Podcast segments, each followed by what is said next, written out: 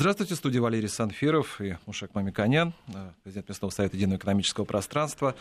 На прошлой передаче, Мушек Владимирович, кстати говоря, вы говорили о том, что продукт какие у нас полезные, что можно действительно по импортозамещению вот, в качестве сейчас зимой употреблять.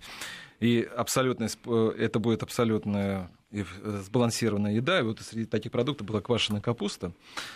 Вот специально два дня ходил, вот нигде в магазинах не нашел. Я вот только думаю, что это, к сожалению, связано, наверное, с праздниками и, наверное, не со здоровым питанием, просто, наверное, в связи с мужской праздник, но я думаю, что самым, хоть и русский напиток, но, тем не менее, российский, наверное, вот к нему все же покупалось. Но, тем не менее, вот дефицит все же, я заметил, квашеной капусты есть. Но это другой вопрос. И мне бы хотелось сейчас вот спросить, тоже мы говорили с вами уже неоднократно о том, как сейчас происходит импортозамещение продовольствия. Вот, например, вот Сейчас у нас будут проблемы большие, в том числе с туризмом, и куда людям поехать, и будут осваивать российские регионы больше, но в том числе, наверное, и будет полная, если, наверное, не 100%, 100% практически занятость, наверное, на таких курортах популярных, как э, э, Крым, э, Северный Кавказ, Кубань. Но мы говорим не о туризме, мы о том, говорим о том, вот понятно, что когда человек приезжает, всех вспоминает сразу как какое питание, например, было в Турции, в том же Египте. И вот есть такое ощущение, что наши-то не смогут, наверное, такое сделать. Смогут? Э, да, интересный сервис? вопрос, э, потому что многие даже помнят период, советский период, когда в благополучных курортных местах Советского Союза люди стояли в очереди в столовой, чтобы покушать, потому что Э, на самом деле мобильность э, предоставления услуг в области питания имеет очень большое значение, когда есть сезонность, когда есть большие территориальные э, Э, удаления от центров производства и потребления, сезонного потребления.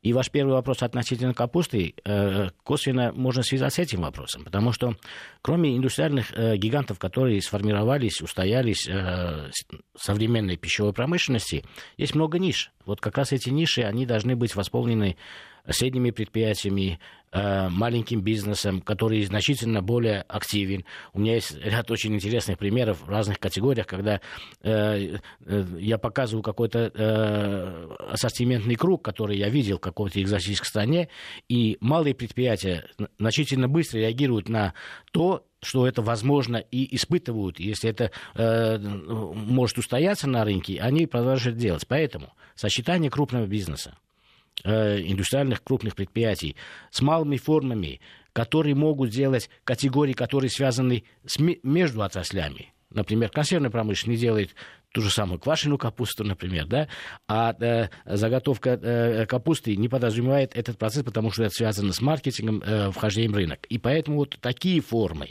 когда нужно взаимодействовать на стыке отраслей, очень э, большая плода, э, плодотворная Э, база для того, чтобы малый и средний бизнес развивался. Что касается э, продовольственной мобильности, вот очень важно, когда это международное э, определение, когда говорят о продовольственной безопасности, доступности продовольствия, кроме количества, имеет очень важное значение. А как распределено это? В первую очередь я бы хотел сказать, что в советский период, когда была плановая экономика, и то, если вы помните, Москва значительно лучше была обеспечена продовольствием, чем регионы. Современная мясная промышленность, в частности, выглядит абсолютно не так. Современная мясная промышленность выглядит таким образом, что мы имеем великолепные заводы, начиная от Сибири, э, в центральном регионе, на юге у нас великолепные заводы. Там есть как раз круп, крупные заводы, есть э, средние э, масштабы заводов, и они очень мобильные. Э, к сожалению, из-за сезонности они э, перегружены летом, но не дозагружены зимой. И э, в этом смысле, э, да, там логистически э, они э, должны иметь определенные накопления товаров, вы скажете, а как накопить продукты э, быстро портящиеся, да? И здесь вот ассортиментные э, вещи, новые технологии хранения продуктов или производства таких продуктов, которые могут долго храниться, они как раз способствуют для того, чтобы обеспечить э, сезонный э, перепад. Ну, в частности, например, хорошие вяленые продукты делаются не за 20 дней, потому что это будет просто сушеный продукт, а хороший вяленый продукт, чтобы э, э, вкусообразование правильно было, э, мясо органолептически было более приятным потребителям, нужно делать больше месяца, два месяца. Если мы говорим о западных хороших образцах вяленых продуктов, как бармская ветчина делается и 6 месяцев, и год. Поэтому это как раз способ заготовки товаров для того, чтобы сезон великолепным образом это обеспечить в том объеме, который необходимо. Да, это вызов пищевой промышленности. Вот тот новый э, импортзамещающий поток туристов и граждан, которые будут перемещаться э, в регионы э, с курортным э, курортные регионы. Это достаточно хороший вызов будет, и в этом году мы проверим, насколько наши предприятия на юге. Я уверен, что они справятся. Почему? Потому что у нас есть достаточно компетентные предприятия и специалисты, и, в принципе, знаний о том, как это производить, и инвестиций, которые были сделаны последние 12-15 лет, хватает. На юге есть великолепный сочинский мясокомбинат, кстати. Там великолепные предприятия среднего э, объема Туапсинский мясокомбинат, кстати, делающий очень много вяленых продуктов, и как раз тем самым можно обеспечить и в жару логистику, и хранение этого продукта, и потом, может быть, как сувениры с юга, эта продукция будет перемещаться там э, с, с туристами, э, и здесь происходит обмен ассортиментом. Ну, например, даже сыры, которые мы, адыгейские сыры, летом э, население будет потреблять адыгейские сыры, не, не которые прямо летом сделаны, они будут делаться э, и созревать, и это созревание дает возможность там, делать хор- хорошие качественные сыры, не только атыгейские, но и другие.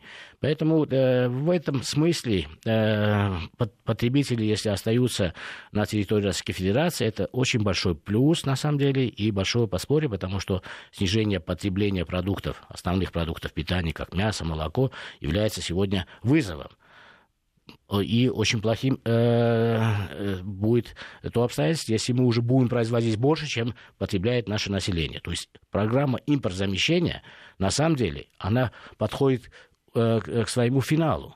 Мы уже достаточно обеспечены, и э, мы пока еще в информационном поле это не обсуждаем, но следующий шаг уже переизбыток продовольствия, его куда-то нужно девать. Другое дело, что инфляция и цены Э, э, не позволяет нам сказать, что да, все полно, но это не может быть бесплатно. Это все-таки большие затраты труда, энергии, ресурсов, и поэтому стоимость в зависимости от макроэкономики, инфляционных процессов, она может меняться. Поэтому я считаю, что современная мясная промышленность очень мобильна для того, чтобы обеспечить, и это большой подарок для мясной промышленности. Я напомню, телефон в Москве 8495-232-1559, 8495-232-1559. Если есть вопросы по теме, которую мы сейчас обсуждаем, звоните, пожалуйста.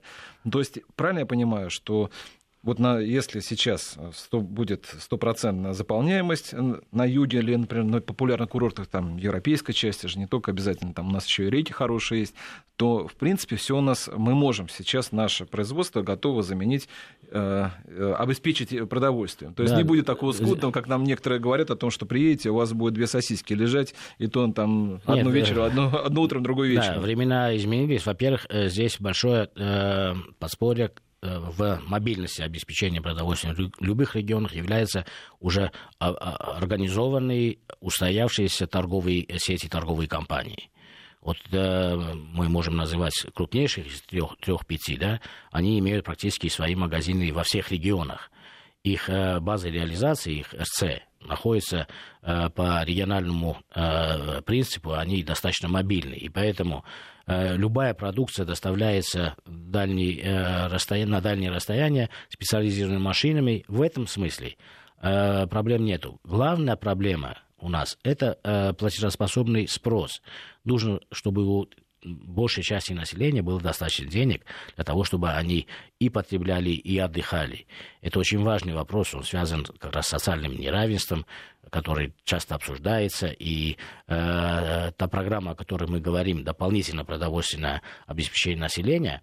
Да, вот они опять вот на этой неделе говорили, уже и появились такие продукты, например, мы тоже вам говорим, что вы, в принципе, критиковали это, э, как раз это, если они появятся, свежие продукты, например, свежие э, овощи, фрукты э, вне сезон, что если они будут в таком социальном пакете. Я да, не критиковал это, я считаю, что более рациональное использование. Но это э, не, непонимание до конца смысла э, этого явления, этой акции, которую используют э, развитые страны, эта акция очень э, важна. То есть дополнительный подарок, это на самом деле подарок, это марка, это не доступ к продовольствию, это дополнительный подарок к вашим затратам. Имеет огромное количество нюансов, которые совершенно очевидны А ассортимент, на самом деле, это вторично.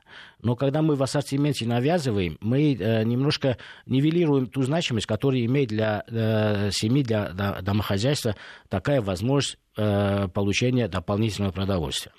Посмотрите, в чем вопрос. Те средства, например, это тысяча рублей или две тысячи рублей, которые предоставляться будет семье, это просто уменьшает их затраты на потребление – вот это ключевая вещь. А то, что он купит, э, он может купить себе и овощи, если у него бюджет позволяет. Но если мы ему даем э, рацион неполноценный, ну, и никогда не может он быть полноценный для одной семьи, другой, то в этом случае мы немножко искажаем и понимание, что мы э, ему делаем, и понимание, э, может ли он рационально воспользоваться другой половиной денег. Поэтому я считаю, что было бы более обоснованно и научно правильно э, дать минимальный набор э, белка, э, жира, углеводов. Э, именно тех позиций, которые Россия не импорт зависима, она Э, экспортер практически этих товаров, или она имеет полный достаток этих товаров. Иначе, если мы даем на овощи, сколько бы ни дали на отечественные овощи, вопрос в том, что а, если овощей у нас не хватает и у нас есть импорт овощей, то мы получим э, допол- дополнительный э, стимул импорта косвенного, потому что он купит отечественный перец, а э, при этом э, импортный перец заполнит этот рынок. Поэтому здесь есть... Но это э, меньший вопрос, меньше проблема. Больше проблема, я считаю, то, что, э, в принципе, это важная программа. Она требует, конечно, обсуждения, принятия ряда административных решений, но она откладывается на конец года или на следующий год. Это говорит о том, что э, Министерство ведомства недостаточно мобильно могут реализовать то, что мы считаем очень сильным рычагом для э, решения ряда социальных, политических, экономических задач, э, обеспечивающих и спрос, и э, определенным образом э, регулирующий вопросы социального неравенства семей. Это очень важно. Я напомню, о чем мы говорим, о чем мы говорим о по-разному их называют. Например, правительство называет их продовольственными картами. Я тоже знаю, что вам это слово карта не нравится, потому что ну, с учетом, как это ассоциируется у нас, э, с памяти исторической.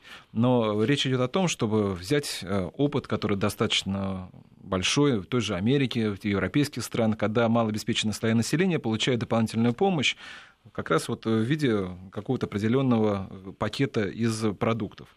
То же самое сейчас возможно этот опыт взять у нас. Вы, насколько понимаю, что вы неоднократно об этом говорили, что в принципе э, производители к этому готовы, то есть в любой момент включиться.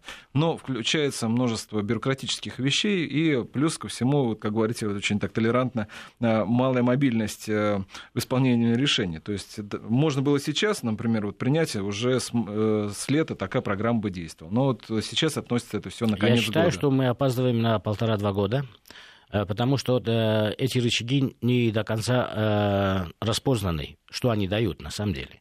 И поэтому здесь э, нужно, мне кажется, и э, депутатское влияние, и влияние э, политической власти, потому что это рычаг очень важный. Он подарок не только потребителям и людям, которые нуждаются в этом.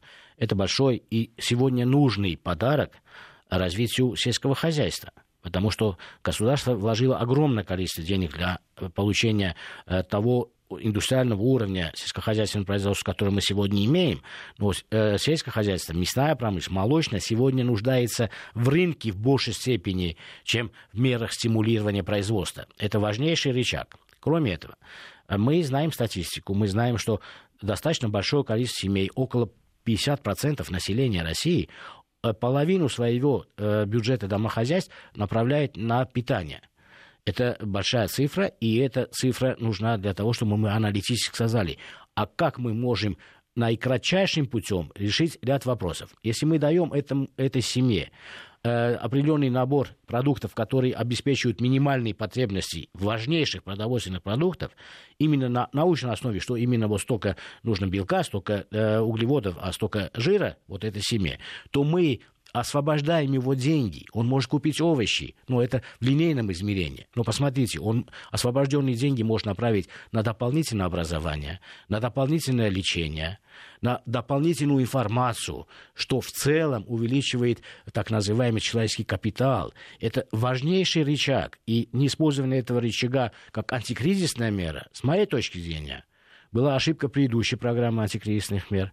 Сейчас принимается новая программа антикризисных мер – ну, она э, нами поддерживается, но вопрос в том, что ключевой могла бы быть именно эта часть, потому что э, доходы э, домохозяйств у нас, доходы населения у нас дифференцированы значительно больше, чем хотелось бы при социальной ответственности и социальной направленности нашей общей политики или декларации об этом. И поэтому соотношение 10 э, э, богатых более обеспеченных слоев населения к 10 э, менее обеспеченным, у нас дифференциация не уменьшается, а растет. И поэтому этот рычаг является не только э, способом продовольственного обеспечения, этот рычаг является обеспечением ряда критериев, которые улучшают человеческий капитал а особенно вот в этот переходный период, когда мы видим, что население мобилизовано, оно доверяет своему государству, да, мы находимся э, в, э, в, э, в кризисных условиях, и население готово. Вот этот проект в это время, с моей точки зрения, дал бы значительно больше эффекта. Ну, вы говорите, что, в принципе, много зависит сейчас от депутатов, которые могли бы это сделать, но сейчас, мне кажется, депутаты заняты своей предвыборной кампанией уже, которая начинается. Вот поэтому мы говорили тоже неоднократно уже о том, что необходимы люди, которые на профессиональной основе должны будут заниматься тем, что будут как раз вот э, эти идеи э, объяснять, э, быть коммуникатором между населением и чиновниками. Но ну, это, опять же, не что-то такое коррупционное или что-то какое-то ноу-хау. Это все же используется в той же Америке, в тем же Европе, да, закон о лоббизме. У нас еще явно его не хватает, да, вот, то есть, и поэтому вот можно было быстро бы понять, вот тот же набор э, продовольственный, что в него может входить, там, это, люди бы взяли, сделали социологические опросы, там, да, что нужно, где переизбыток. Но у нас этого, к сожалению, сейчас нет, нету, как ну, нет да, и закона да, да, но, Дело в том, что на самом деле э, еще более обидно, что у нас все это есть. Не у нас, у экспертов, а у нас, у российской науки. Э, кроме того, например, э, указы президента, маски указа президента направлены на социальную политику, и правительственное постановление во исполнение этих указов Э, э, э, построчно говорят, как надо действовать в тех или иных отраслях. Это удивительно детализировано, и с моей точки зрения очень грамотно детализировано. Поэтому было бы хорошо, чтобы мы все еще раз просто построчно почитали это мы политические э, какие-то международные соглашения не читаем построчно, а вот э, то, что является для внутренней политики очень важно, построчно не читаем. Ну, я не имею в виду всех депутатов, но многие э, и мои коллеги не читают, и э, мистрим меняется, и э, фокус смещается. А там четко написано, черным по белому написано. Почему я считаю, что нужен закон о лоббизме, а многие наши коллеги считают, что это второстепенно и так далее? Потому что многие путают, э, что закон о лоббизме механизме это узаканивает возможности финансирования тех или иных действий исполнительной власти, как это, например, там, нам преподносится, как в Америке происходит. Но закон о лоббировании в российских условиях совершенно не такой. Э, дело в том, что есть у нас, э, нужно сказать, о конструк- конструкции бизнес защиты ассоциаций союзов, которые сложилась Российской Федерации.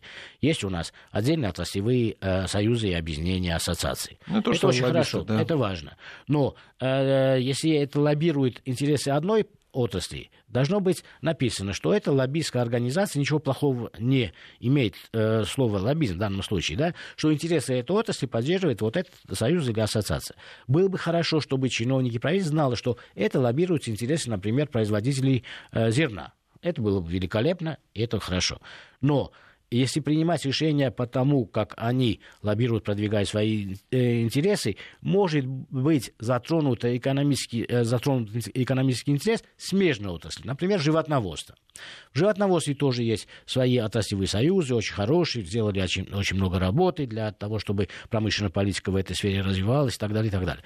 Ну, государство должно понимать и фильтровать. Вот что они говорят и что они говорят. И нужно какой-то независимый институт который интегрирует требования одних и требования вторых для того, чтобы, уже ссылаясь на независимую экспертизу, не запутаться, чьи интересы поддерживать. У нас очень часто так бывало. Мы то вводим э, э, дополнительные экспортные пошлины на зерно, потом приходят животноводы, говорят, что это правильно, потом приходят э, зернопроизводители, говорят, что это разрушает наш, э, наши возможности развития импорта. А где правда? Вот в этом заключается смысл, что мы должны через э, закон не финансового характера, а закон, определяющий, кто есть лоббист, кто есть независимая экспертная единица, определить, чье мнение мы должны большей степени ставить э, в обсуждение и принимать как интегрально. Да, конечно, в России есть уважаемые организации, они и были, и э, новые формировались, как торгово-промышленная палата, которая объединяет э, эти союзы и э, на общем уровне решает какие-то вопросы. Также РСПП, очень авторитетная компания, э, э, организация, которая поддерживает высшее руководство страны, уважительно относится, и поэтому, э, ну, там больше решаются общие бизнесовые вопросы, связаны с инфраструктурой бизнеса, связаны с законодательством бизнеса, а отраслевые вот такие, казалось бы, более мелкие, опускаются на нижний уровень. И получается так, что любой чиновник, я не критик чиновника, потому что я считаю, что э, у нас избыточно уже давление на чиновников. Чиновник всегда боится что-то сделать, потому что он уже под излишним давлением критики. Я говорю о хороших ребятах, которые работают в министерствах и ведомствах. И они, на самом деле, э, не могут э, до конца осмыслить, что вы им говорите. То, что вы говорите, ну, я имею в виду эксперт, он лоббирует и это лоббирование может быть и с хорошим знаком во имя э, развития э, качества жизни и так далее. Но это может противоречить э, с другой подотраслью или не противоречить, как он оби- э, это определит. Потому что он принимает решение или там начинает мыслить, как вы ему э, диктуете, а приходит потом э, второй э, человек, эксперт, э, тоже доказывает и получается конфликт интересов внутри этого.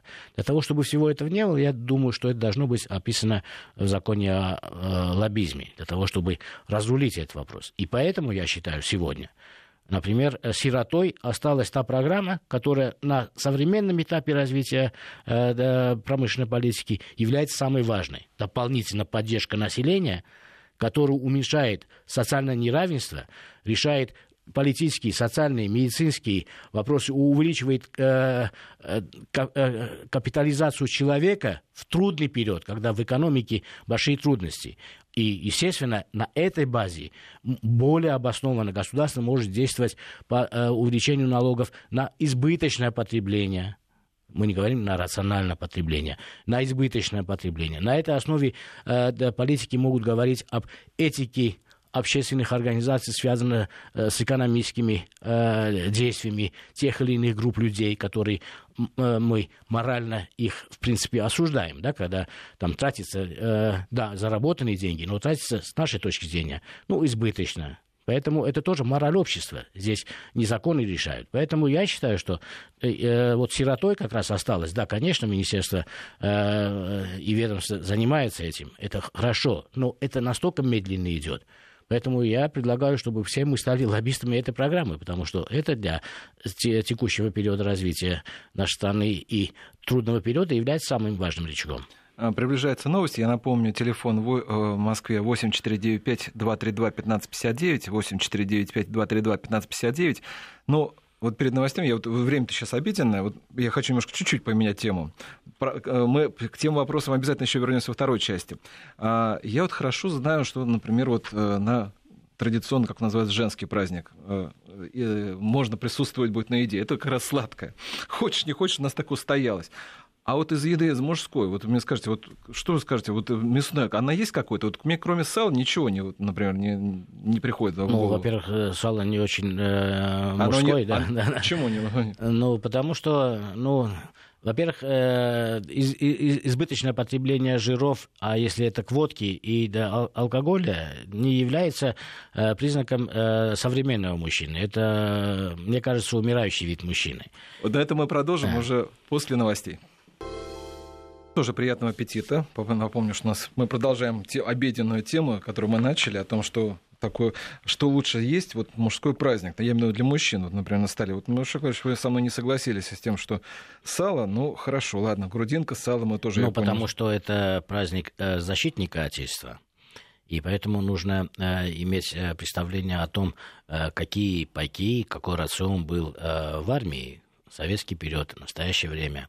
И по мере развития э, знаний о том, э, что нужно молодым людям, которые занимаются физическими нагрузками. Я бы не хотел есть перловую кашу и тушенку. Это как раз не перловая каша. Доля э, потребления белка как раз э, в этих рационах э, растет, доля овощей растет, и сегодня удивительно даже смотреть на э, те продукты, в том смысле, что мы уже привыкли к стереотипам, что не хватает, э, сколько овощей и фруктов дается. Э, я понимаю, но это же это праздник-то отмечать, скажем, одно дело, да. это поколенческий, да. поколение, которое современно, это да, но сейчас пытается правильно, а те, которые поколение ну, значительно достаточно, она помнит, что было... Вот значительно куски достаточно... жира были, присутствовали большие. Да, но я могу сказать, что э, самым дефицитным продуктом советский период была сырокопченая колбаса, и она является очень популярной для праздников. Она и к 8 марта подойдет, и к любому празднику подойдет.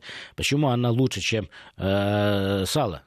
Потому что, во-первых, э, содержит достаточное количество белка и в концентрированном виде – на килограмм, условно, или на 100 грамм, имеет максимальное количество калорий, и хотя бы какая-то часть белка содержится. И поэтому с этой точки зрения там, э, их в один ряд салом ставить нельзя. Это значительно лучше, потому что там внутри есть, конечно, сало, но все-таки мы э, белка потребляем, и все-таки это мясной продукт.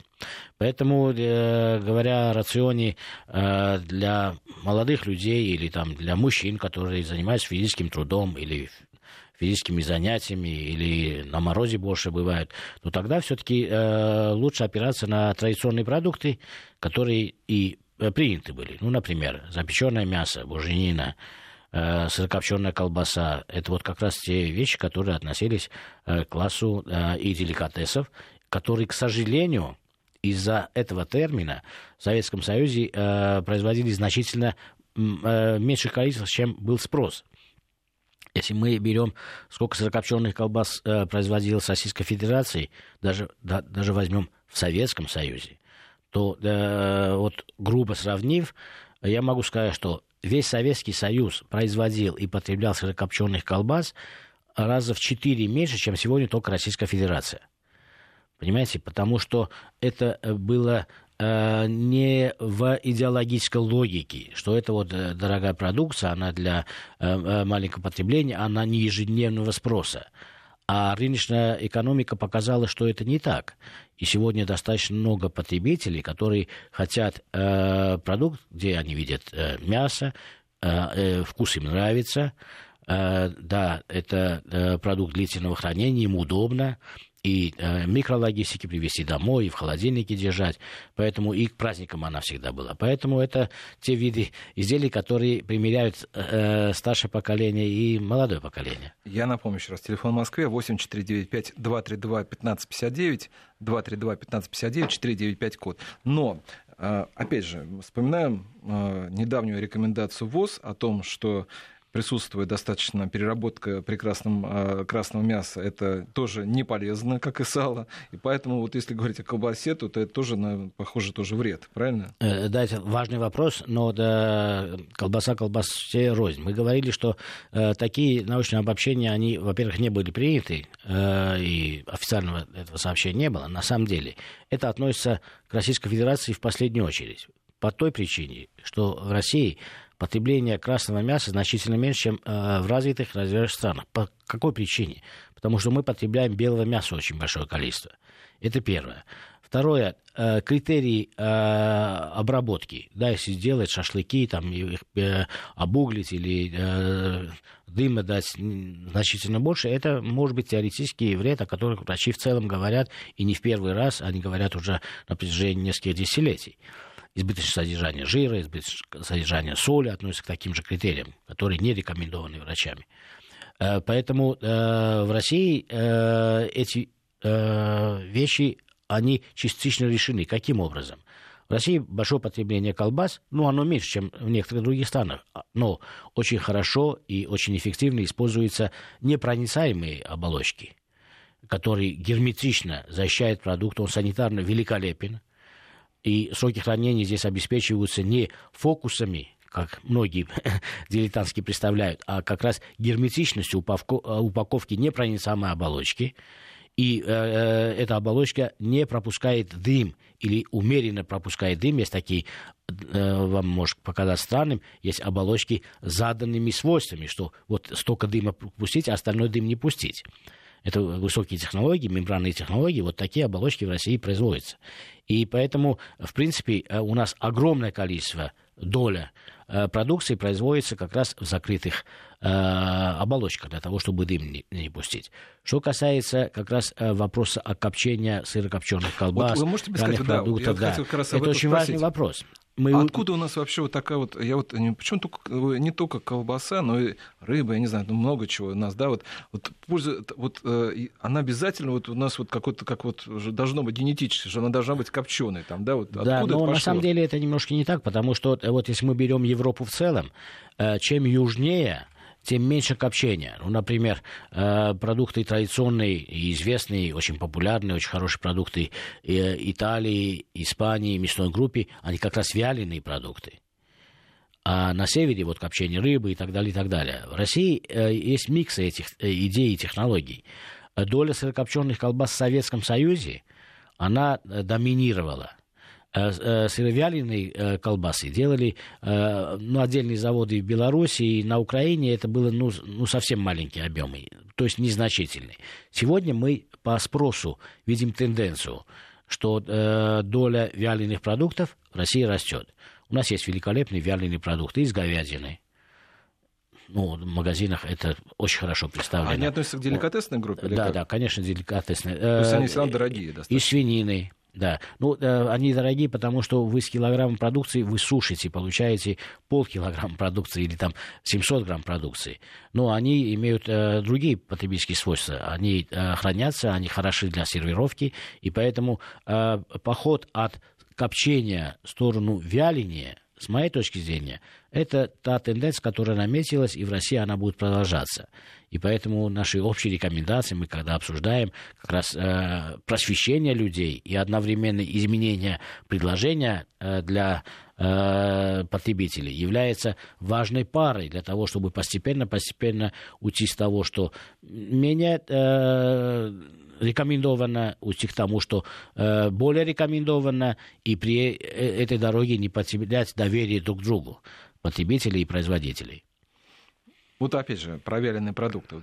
Вот сейчас, вот, насколько, в какой степени мы находимся? Да, вот мы, э, их мало из-за того, что они дорогие, или, ну, или может ли промышленность быстро повернуться, чтобы, если не будет спрос большой, да, чтобы они были в нужном количестве представлены? Ну, условно представим, что спрос переключится на э, деликатесные вяленые продукты, промышленность должна иметь вперед инвестирование, потому что на самом деле эти ниши не всегда были масштабными. И есть сегодня, например, проекты, которые на самом деле не соответствуют тому уровню потребления, который сегодня есть. То есть э, есть предприятия, инвесторы, которые планируют достаточно большие объемы тех продуктов, которые еще не пришли. Но э, обычно эти предприятия выигрывают, потому что они предугадывают спрос на будущее. Да, например, э, ну, я не знаю, можно назвать или нет, там есть проекты, которые под Москвой строят э, завод э, э автоматизированного производства большого количества сыровяленых колбас.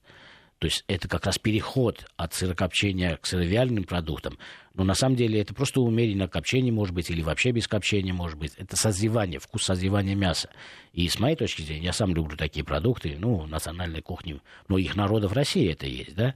Э, и поэтому эти продукты, с моей точки зрения, будут постепенно-постепенно замещать или дополнять наш ассортимент, потому что потребление мяса в России еще не является большим. Оно умеренно, оно на уровне Восточной Европы.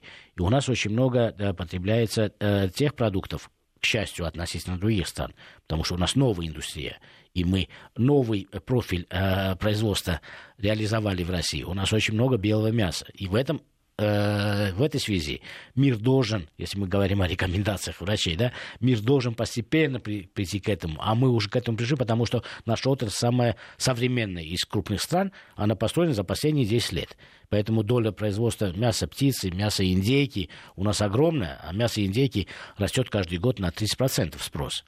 Поэтому, да, если мы говорим о цене продуктов, это проблема, но если мы сравниваем цену Э, белковых продуктов, которые на самом деле производить очень тяжело, они очень капиталозатратные, на них э, э, тратится огромное количество знаний, э, ресурсов, финансов, то относительно их стоимость, ну, на самом деле очень доступна. Посмотрите, сколько стоит мясо птицы.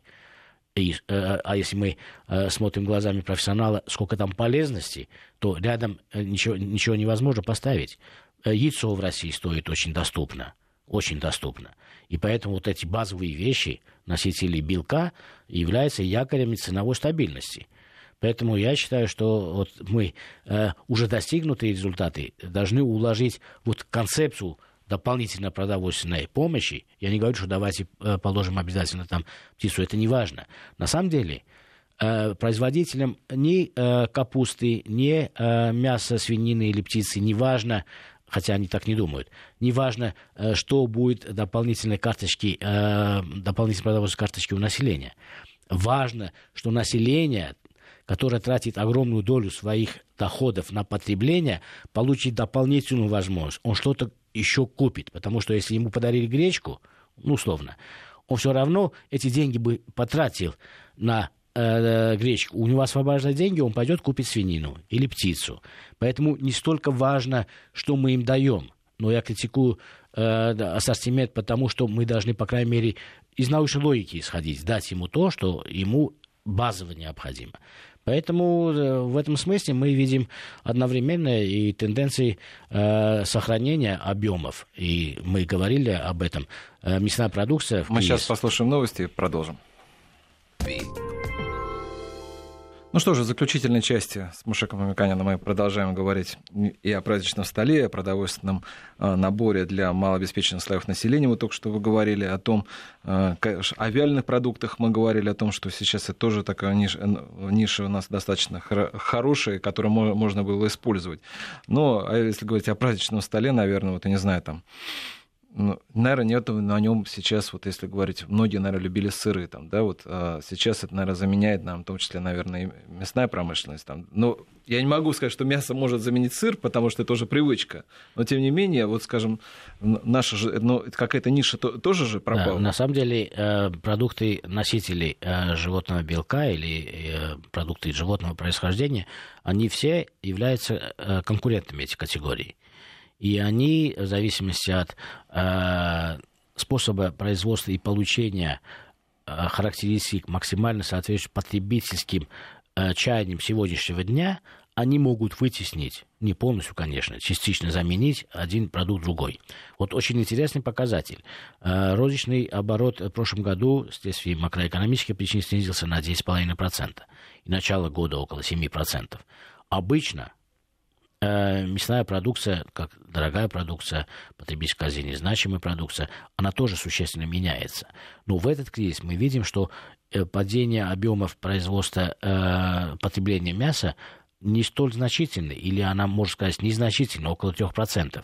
Чем это связано? Это связано с тем, что э, решив в основе своей, и более 90% мы уже производим собственную э, мясную продукцию, э, вопросы импортозамещения, мясная отрасль способствует замещению части э, продуктов, которые не поступают на рынок в связи э, с ответными мерами на санкции, то есть сыры европейского производства они были и дорогие, и э, при новом валютном курсе они еще более дороже, но потребители все равно каждый день выбирают между белковыми продуктами, и они больше, больше склоняются на то, чтобы потребля, потреблять полноценные продукты, например, они съедают в это время больше индейки, например, да, или говядины, или свинины. Поэтому мясная промышленность в этот э, сложный период для многих отраслей, а, она тоже оказалась в достаточно сложном положении, но не настолько сложным, чем, например, э, молочная промышленность. Поэтому э, есть очень хорошие возможности поддержать этот объем, но нужно поддержать потребление. Для многих индустрий и пищевых индустрий поддержание потребления является сегодня основным рычагом, который будет способствовать промышленной политике, потому что э, стимулирование производства это этап, который может наступить уже на следующей э, стадии, когда мы восстановим потребление, когда розничный оборот не будет падать, а установится и будет расти. Вот тогда нужно уже посмотреть, какие отрасли э, следует поддержать. Кстати говоря, а, вот интересный момент тоже. А, ну, понятно, что когда-то рынки все же западные будут открыты, санкции будут сняты с обеих сторон. Но в, так, в таком случае, вот, э, практически вот мы вот в своих программах вы говорили о том, что много чего уже мы заменили. Мы заменили, это касалось и даже высок, высокотехнологичных продуктов, э, тех, э, самих технологий, которые, самих производств, которые уже, уже налажены. А это касается, например, вот тоже колбасе мы тоже много, наверное, достаточно уже мало чего будем импортировать. А вот если где-то такие вот зоны, вот где вот сейчас вот откроются, э, когда будут сняты санкции, у нас есть угроза о том, что у нас недостаточно чего-то.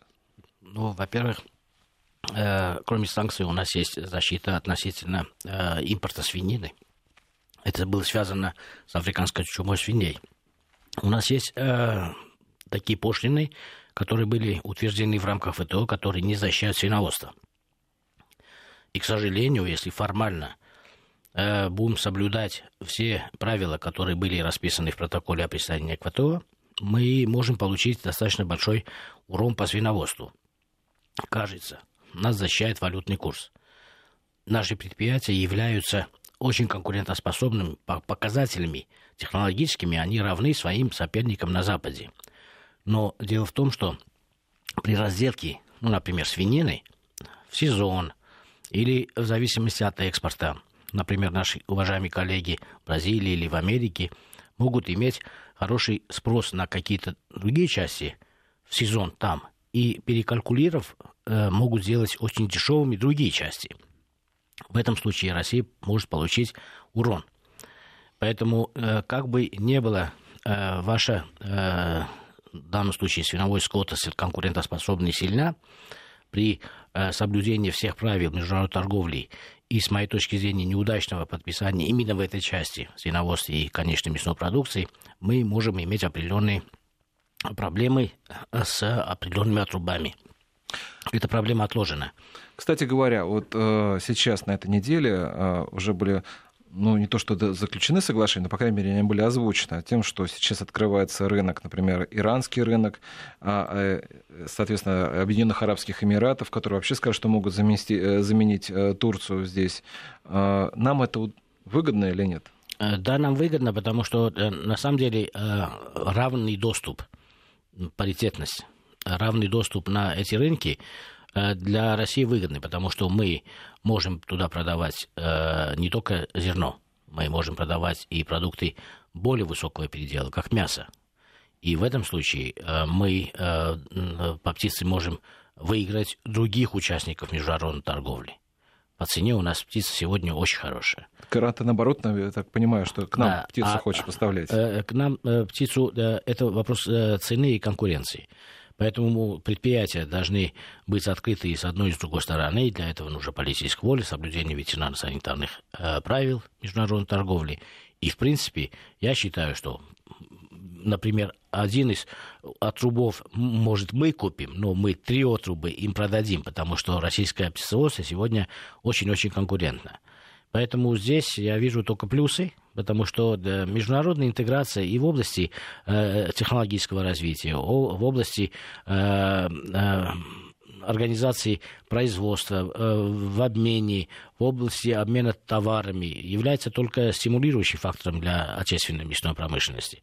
Поэтому да, открытие этих рынков, ну, я думаю, что там больше будет в категориях, которые мы недостаточно производим. Это овощи, фрукты, вот взаимо, взаимный товарообмен. А мы взамен будем увеличивать наше, э, наш экспорт именно э, растительных продуктов, зерна. Я думаю, растительных масел можно продать э, на эти рынки достаточно большое количество, и мясо птицы.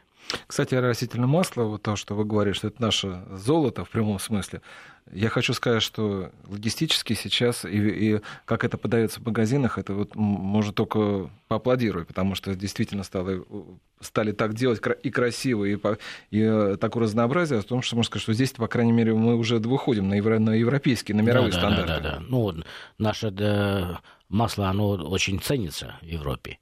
И на самом деле э, я разговаривал с многими э, учеными, диетологами, считают, что подсолнечное масло великолепные потребительские свойства имеет. И поэтому в этом смысле. Но жалко, что мы еще не приступили ко второй стадии. Это потенциал России по производству э, льняного масла. Это как раз более северные территории, которые сегодня э, менее эффективно используются, а там можно произвести второй этап э, аграрной э, эволюции и производить огромное количество очень важных полезных масел растительных, которые могут обеспечиваться э, да, сбытом э, не только в России, но и в мире. Поэтому вот это второй этап.